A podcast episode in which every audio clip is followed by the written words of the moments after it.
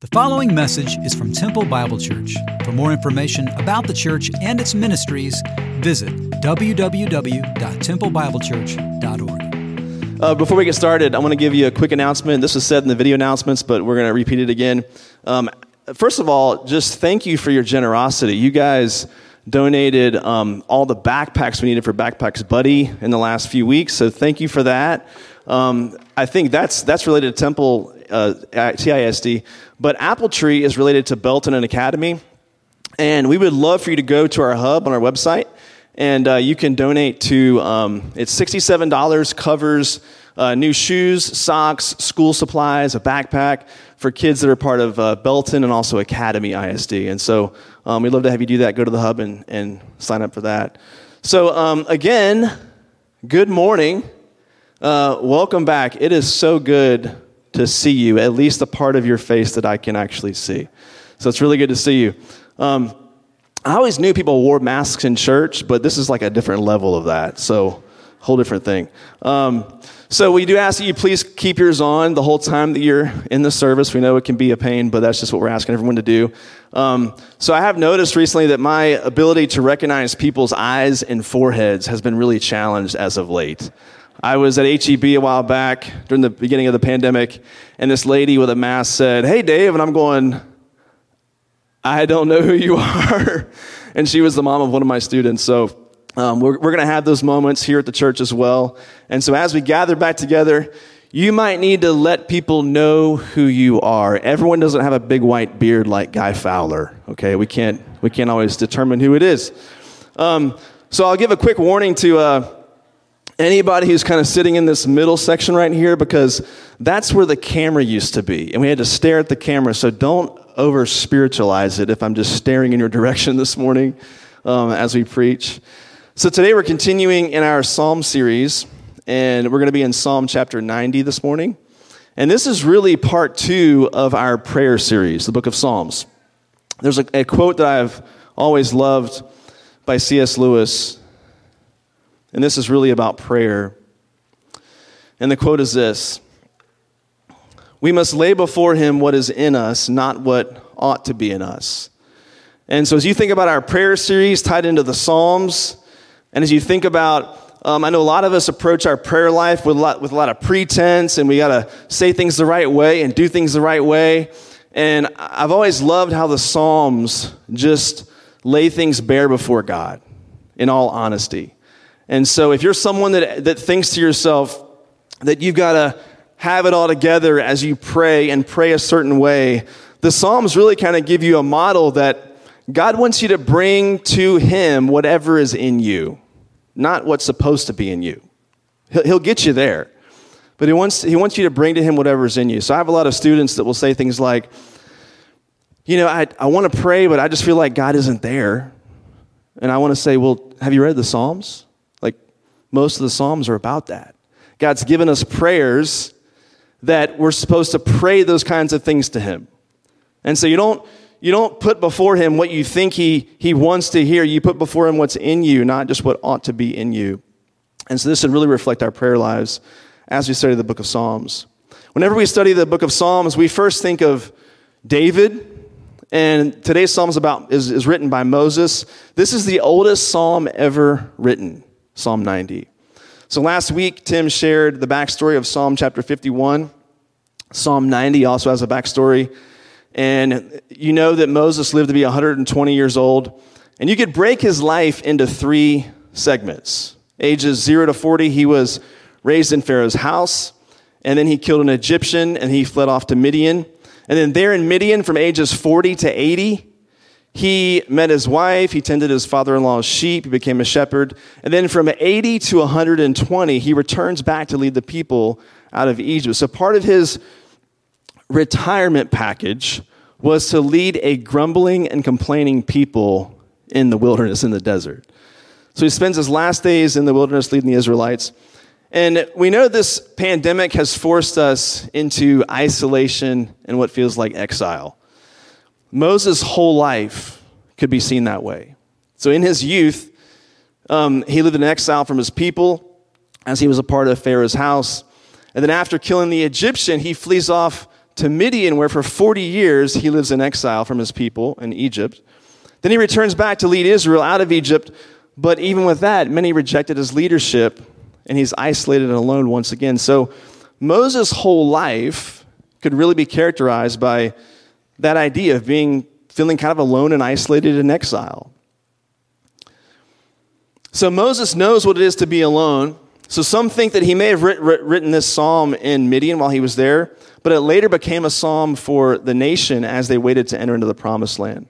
So you can really break the passage into three different sections. So the first section is remembering the past. Psalm 90, verse 1. Lord, you have been our dwelling place in all generations. Before the mountains were brought forth, or ever you had formed the earth and the world, from everlasting to everlasting, you are God. So again, I don't want you to lose the personal nature of Psalm 90. Because if it's written while Moses is alone in Midian, he's thinking back on Israel's history and he's thinking back on the generations before him. And so he's thinking about when you called Abraham, you became his dwelling place. Then you called Isaac, you became his dwelling place. Then for Jacob, you became his dwelling place. And then even as Joseph was sold as a slave in Egypt or to Egypt, you were also his dwelling place. While he was in prison, you were his dwelling place. And so he's thinking back on all the previous generations and how God has been their dwelling place from generation to generation, looks back on Israel's story, and he can see God's hand in the nation's life, but also his own life. Like, think about the lonely nights out in Midian, how he can reflect on that and see how God has been his dwelling place while he has been isolated in exile in Midian. So later, when Israel sings this psalm as a nation, God would be their dwelling place through the tabernacle as they wandered, but also later at the temple in Jerusalem. So I want you to understand this. When it says, God, you have been our dwelling place, what's being communicated is that their dwelling place isn't just a location, it's a person. And so the person of God has been with them throughout their history. And so, if you and I could see God in this way, that our dwelling place isn't about just a circumstance or a situation, but it is a person. Oh, that we could see God in that same way.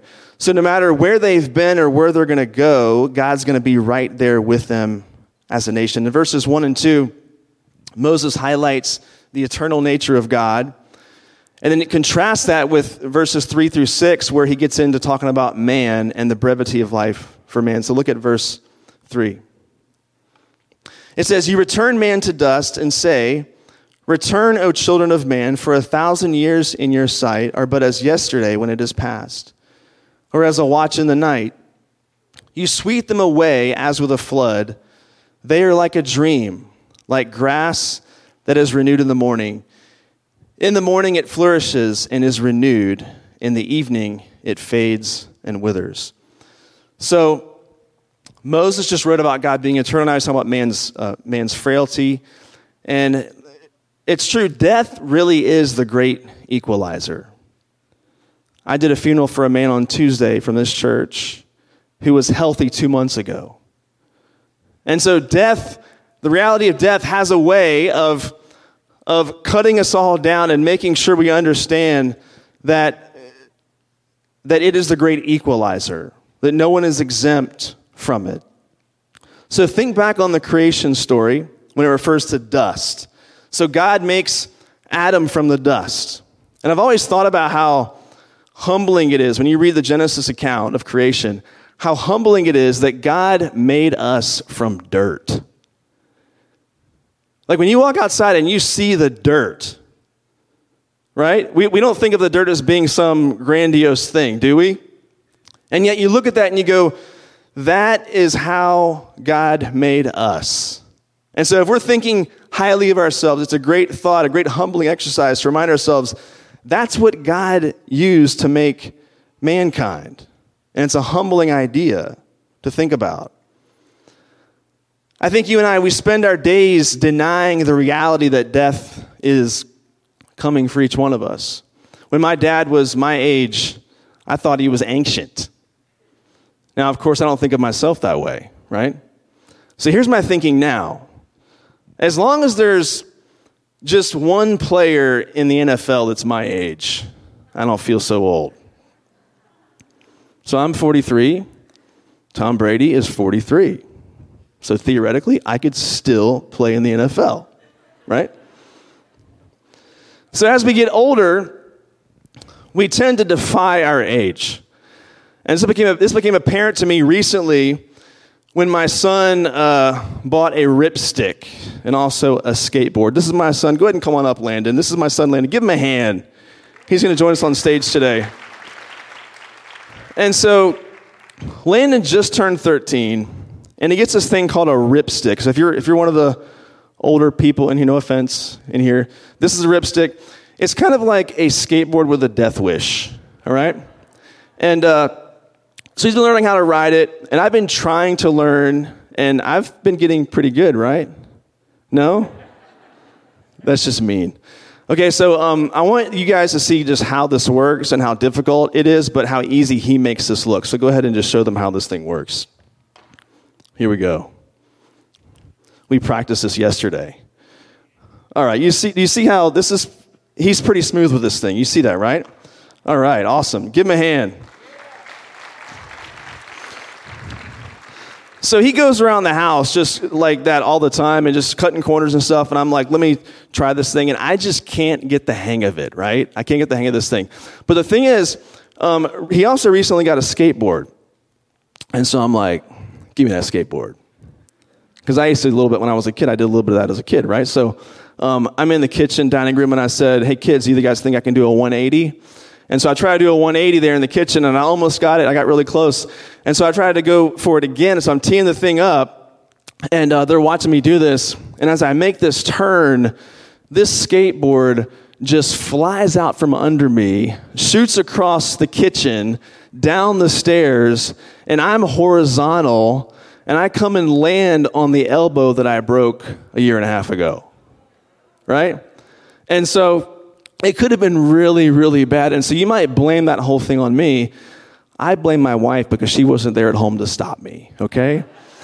And so, but it's true, as we age, we don't want to think of ourselves as being old, do we? We, we try to defy our age and, and uh, we don't want to admit our limitations.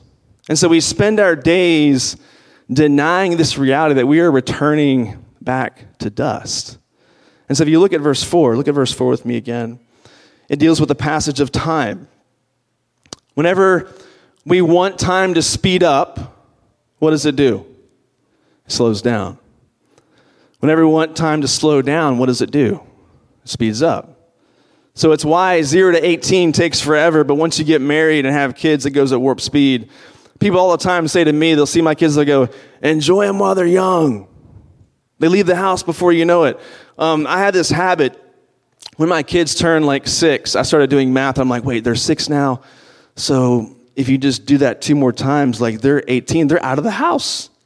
And when they're 12, I'm like, well, they are two thirds of the way out of the house. I start doing math. It's kind of a depressing thing to do. But the passage of time is what this verse is talking about. So for God, a thousand years is like the midwatch of the night, which would be three hours. And so, in light of eternity, we're a drop in the bucket by comparison.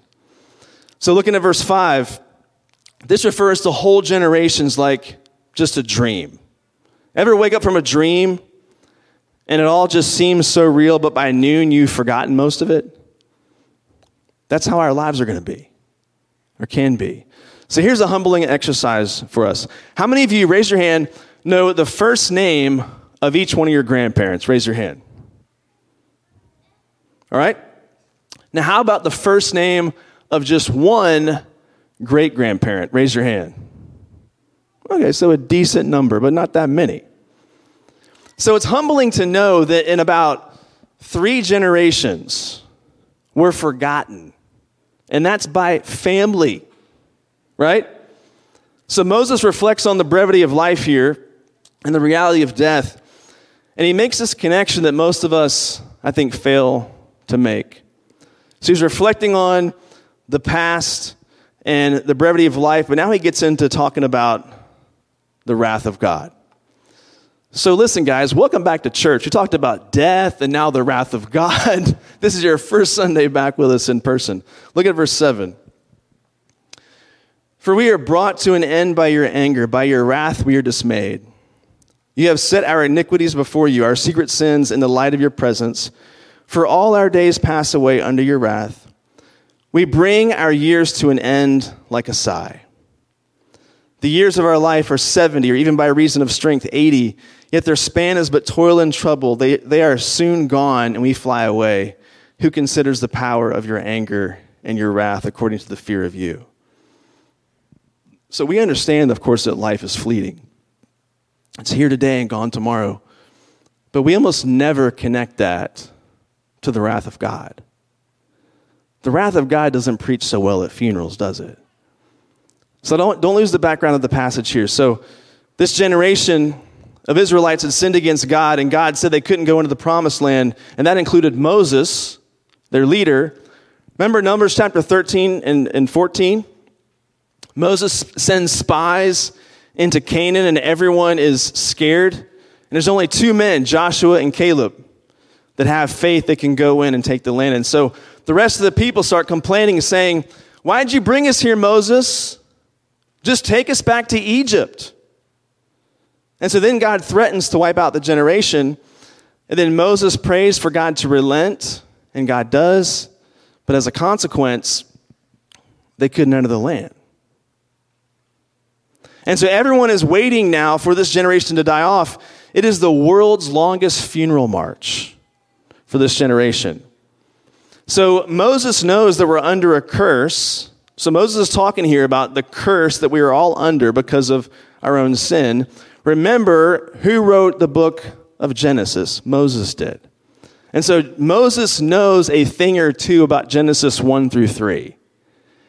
So he understands this idea that because of our sin, we're under this curse, the wrath of God, that we deserve physical and spiritual death. We deserve eternal separation from God.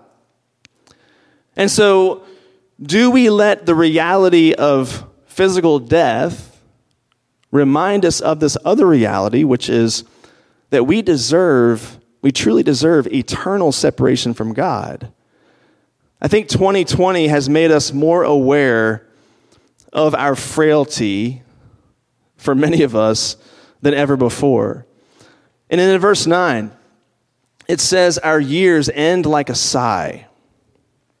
When I saw that phrase, I just thought of this image uh, several, I think I told you the story a while back, but several years ago, I had an uncle who was an atheist, and he was a doctor down in Houston at MD Anderson. And he asked me to do his funeral. And so I went down to meet with him, and he had a brain tumor, and it was getting really bad. So I went to go meet with him to talk about his funeral. And we've tried to witness to him numerous times, and he just said, I just, I just don't believe that. But I want you to do my funeral. And so I was going to agree to do that. And I can, I'll never forget the, um, in fact, one time I was preaching on the stage, and he called me during a sermon while I was up here with my phone on the podium. And that's when he asked me to do his, well, my, while my phone's sitting here. I still have that message on this phone. I just can't bring myself to erase it. But I go into his apartment, and he is on the couch, and there's some people helping him out, doing some things um, with his health and everything. And I'm I'm just looking at him, and, and the night before, he had had some kind of a, a, a thing at MD Anderson where they were honoring his accomplishments, and he had done some things internationally and had some notoriety. And he does like to talk about his accomplishments. And I remember seeing him on this couch, laying down, and just weak physically. And when I first came into the room, he just started saying how, man, last night was so great. All these people were there to honor me and starts spouting off his accomplishments and how great it was and how much fun that was. But as he's saying these words, you can just hear the weakness in his breath, in his voice. And I will never forget that image that in as the sigh of death began to come for him, he was still just reveling in his successes and his accomplishments. And just the irony of that that image will never leave my mind. And so for some people, as, as the sigh of death begins to happen, They just still glorify themselves. But for those whose lives are centered on Christ, the sigh of death comes and it brings glory to God. I think of this past Tuesday when I, I did Peter Den Harder's funeral, and he is, he is from the Netherlands, been here for about 40 years in Temple, Texas. And it was very evident from those that shared that how his life, he wanted to point to the glory of God. And so we live streamed that service all over the world to people back in, in Holland. They heard the gospel because as he, as the sigh of death took place there, he wanted to glorify God. Then you get to verse 10, and it says, This life is full of toil and trouble. Many in this room know that all too well. This life is a contradiction that we're living. On the one hand, we we idolize this life and worship this life. But on the other hand, this life brings much toil, trouble, and suffering. So Moses saw toil and trouble. In the palace, he saw it for his people. He's isolated in Midian for 40 years. He comes back to lead his people, and they rebel and complain. Moses wants to go into the promised land, but he didn't get to do that. Moses understands toil and trouble. So when when in your life have you come to realize that life is toil and trouble? Some learn that truth really early in life. For others, it might take a while. I would say that most will learn it at least by their late 30s, early 40s. For some of you, you have, you have dates on the calendar where life just, it, it just changed suddenly. Maybe a sudden death, maybe a surprise diagnosis, maybe a marriage crisis. You think of life before and after that event. Before I had joy and, and gladness, and now I have pain and sadness. When you look at your children, you, you envy their innocence and their carefree attitude. Whenever a memory pops up on social media, five, six, seven years ago, you look at those pictures thinking if I can just get back to that place. You look at those memories, wishing you could crawl back into those moments. And do you know how that I know you do that? Because that's what I do. I think for me, around like mid 30s, early 40s, I just began to, to really understand and feel the, the heaviness of life. I think we've all experienced that to an extent. I think of Psalm 102, verse 4, where it says, My heart is struck down like grass and has withered. I forget to eat my bread. Have you ever been just so distraught that you, you forget to eat? In other Psalms, David says that his tears are his food. Is that where you are today? Whenever we are in these places, there's a couple of different reactions we can have. Here's the one that God wants us to have. This is the linchpin of the whole of Psalm 90. So teach us to number our days that we may get a heart of wisdom. There is something about the, the brevity of life that teaches us, that teaches us wisdom. There are many, this is the reaction that we should have when it comes to the reality of death. But that's not how most of us respond. So many respond with what's called a midlife crisis. So, what's behind the midlife crisis for most people? If, if we begin to experience the heaviness of life in our, what, late 30s, early 40s, it might explain the midlife crisis. This can happen in all kinds of ways. One of the, one of the most common is maybe a divorce or an affair, something like that. Someone named Esther Perel is a therapist, and she did a TED talk on this a, a while back called uh, Why People Cheat. She's a couples counselor. And you could take out the word affair and replace other things with this, but here's what she said in that talk. She said, Affairs are an act of betrayal, and they're also an expression of longing and loss. At the heart of an affair, you will often find a longing and a yearning for an emotional connection, for novelty, for freedom, for autonomy, a wish to recapture lost parts of ourselves, or an attempt to bring back vitality in the face of loss and tragedy. She then says, when we seek the gaze of another, it isn't always our partner we are turning away from. It isn't so much that we are looking for another person as much as we are looking for another self. She also says that many tell her when they had affairs, they felt alive, usually coinciding with bad news at the doctor's office, a friend who died too soon. Or, or people experience how hard life can be and they feel shattered. And this is their way of trying to put themselves back together again. She also says this some affairs are an attempt to beat back deadness, it's an antidote, antidote to death. So, these kinds of things, this is an attempt to deny death, to hide ourselves from that reality, to numb ourselves to it. And it's not just the midlife crisis that happens. Today, people are having what's called a, a quarter life crisis. This happens in the late 20s, early 30s, and usually centers around um, marriage and career and uncertainty. And so it's, it's happening today. I recently read that, that 86% of our millennials experience this thing called a, a quarter life crisis. And, and for some people, when, when they feel the clock ticking, it leads to this crisis, maybe a faith crisis. But God says here through Moses, let that reality teach you wisdom. When you come face to face with how breakable life is, don't run for cover. Don't try to deny it, but let it teach you.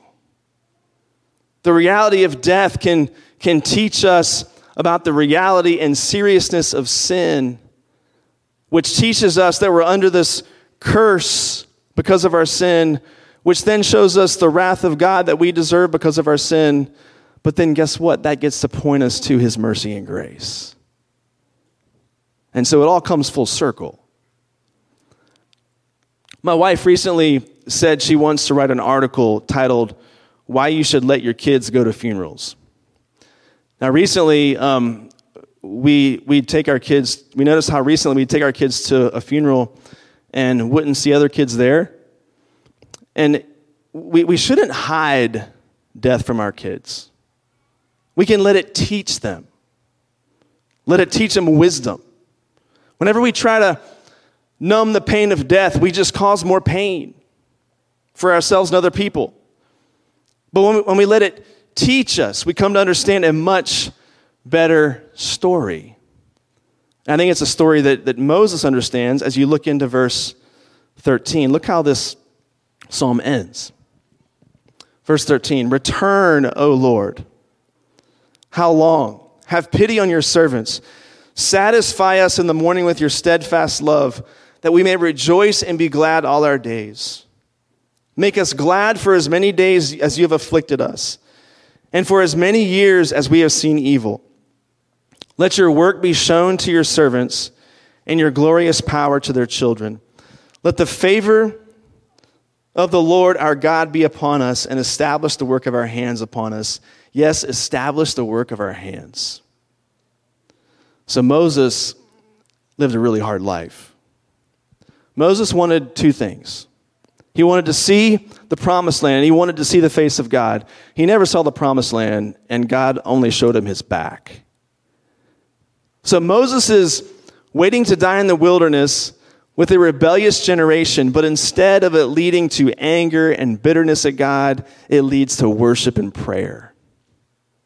So Moses, he cries out here for God's mercy. It's okay for us in the midst of this pandemic to cry out for God's mercy.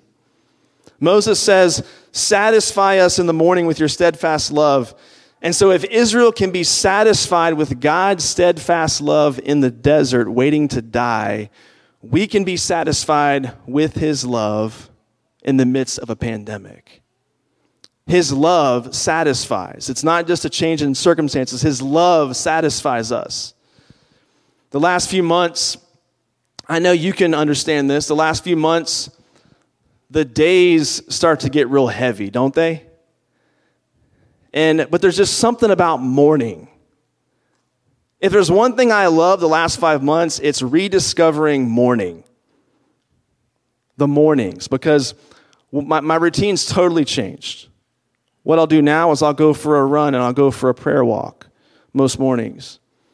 And recently, I was running down Hickory by my house, and I see two TBCers. We start talking. I see three more. We all start talking. And then Chase walks up. We could have done church, like right there. And it was just really cool to have the fellowship of, of that in the morning. But I love that time. And there's just something about the morning, there's a freshness to it.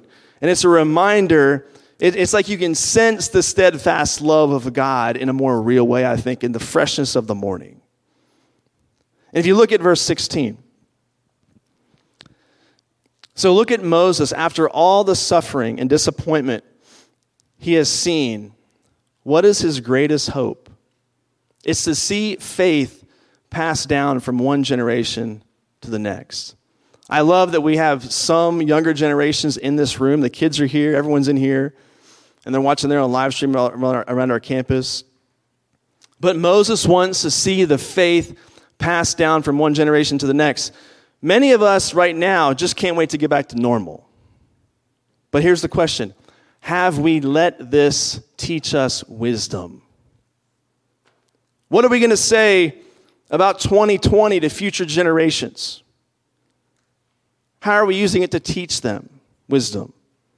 Are we telling them, here's how my idols have been exposed? Here's how God's taught me wisdom? Are they hearing our testimony and our stories that are happening right now in the midst of this? And then lastly, in verse 17, Moses is stuck out here in this desert with these people, but he knows that God still has work for them to do.